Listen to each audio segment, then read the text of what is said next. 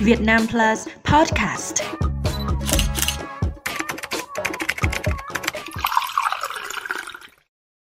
Chào mừng quý vị đến với bản tin 60 giây của Việt Nam Plus News. Bản tin hôm nay gồm những nội dung chính sau đây. Vì sao cựu bí thư tỉnh ủy Bến Tre Lê Đức Thọ bị bắt giữ? Kẻ giết hai nữ sinh ở Bắc Ninh đưa ra lời khai mới.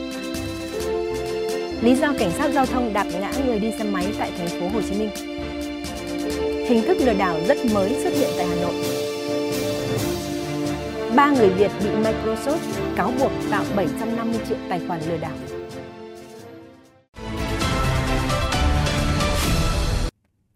Ngày 14 tháng 12, Trung tướng Tô Ân Sô, người phát ngôn của Bộ Công an cho biết, ông Lê Đức Thọ đã bị khởi tố bắt tạm giam để điều tra về tội lợi dụng chức vụ quyền hạn gây ảnh hưởng đối với người khác để trục lợi, theo Điều 358 Bộ Luật Hình sự. Ông Lê Đức Thọ từng là bí thư tỉnh ủy Bến Tre và là cựu ủy viên Trung ương Đảng.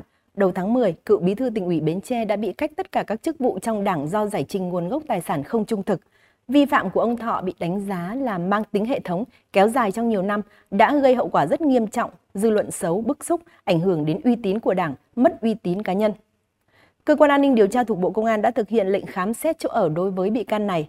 Quyết định khởi tố bắt tạm giam được đưa ra trong quá trình điều tra vụ án có liên quan đến công ty trách nhiệm hữu hạn thương mại vận tải và du lịch xuyên Việt Oil. Hiện sai phạm cụ thể của ông Lê Đức Thọ chưa được công bố.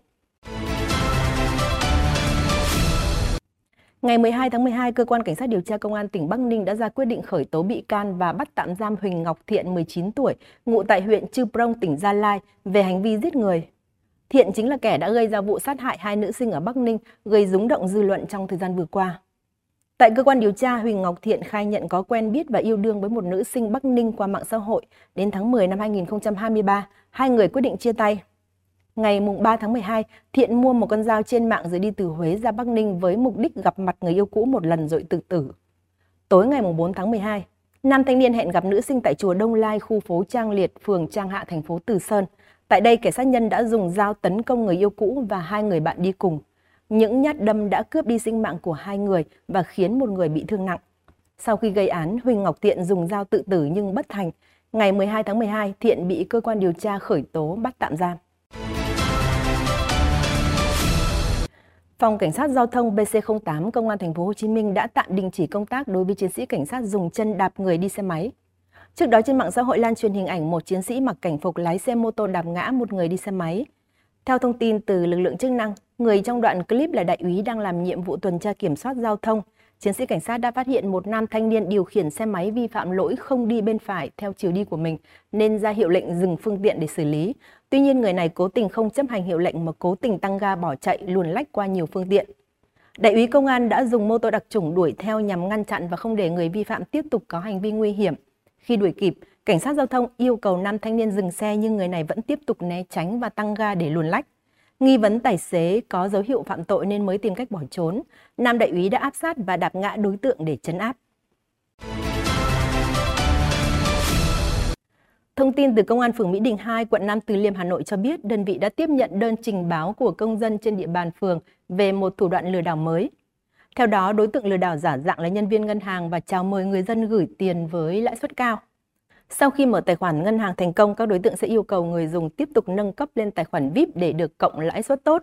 Kẻ lừa đảo sẽ gửi link giống giao diện của app ngân hàng người dùng vừa cài đặt, nhưng thực chất chỉ là một đường link giả mạo.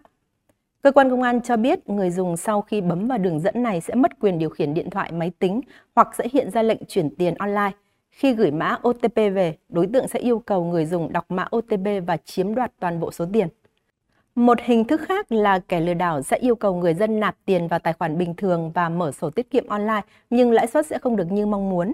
Sau đó, đối tượng sẽ yêu cầu nạn nhân làm theo các bước để chiếm đoạt tài sản. Trong thông báo trên blog công ty hôm 13 tháng 12, Microsoft cho biết đã gửi đơn tố cáo đến cơ quan thực thi pháp luật tại Mỹ đối với ba cá nhân đang sinh sống tại Việt Nam. Những người này được xác định đứng sau một tổ chức có tên là Storm 1152. Tổ chức này chuyên cung cấp tài nguyên phục vụ việc lừa đảo mạng, gồm tài khoản trực tuyến số lượng lớn từ dịch vụ Hotmail, Outlook của Microsoft. Nhóm này vận hành một website chuyên bán tài khoản, một số trang bán các công cụ vượt qua bước nhập mã CAPTCHA và một số kênh truyền thông trên mạng xã hội để quảng cáo dịch vụ. Đến nay, Storm 1152 đã tạo và bán khoảng 750 triệu tài khoản Microsoft phục vụ lừa đảo và thu về hàng triệu USD bất hợp pháp.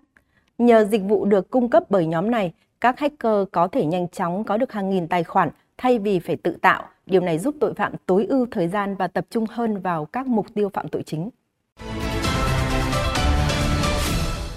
Thông tin vừa rồi đã khép lại bản tin ngày hôm nay. Xin chào và hẹn gặp lại quý vị trong những bản tin tiếp theo.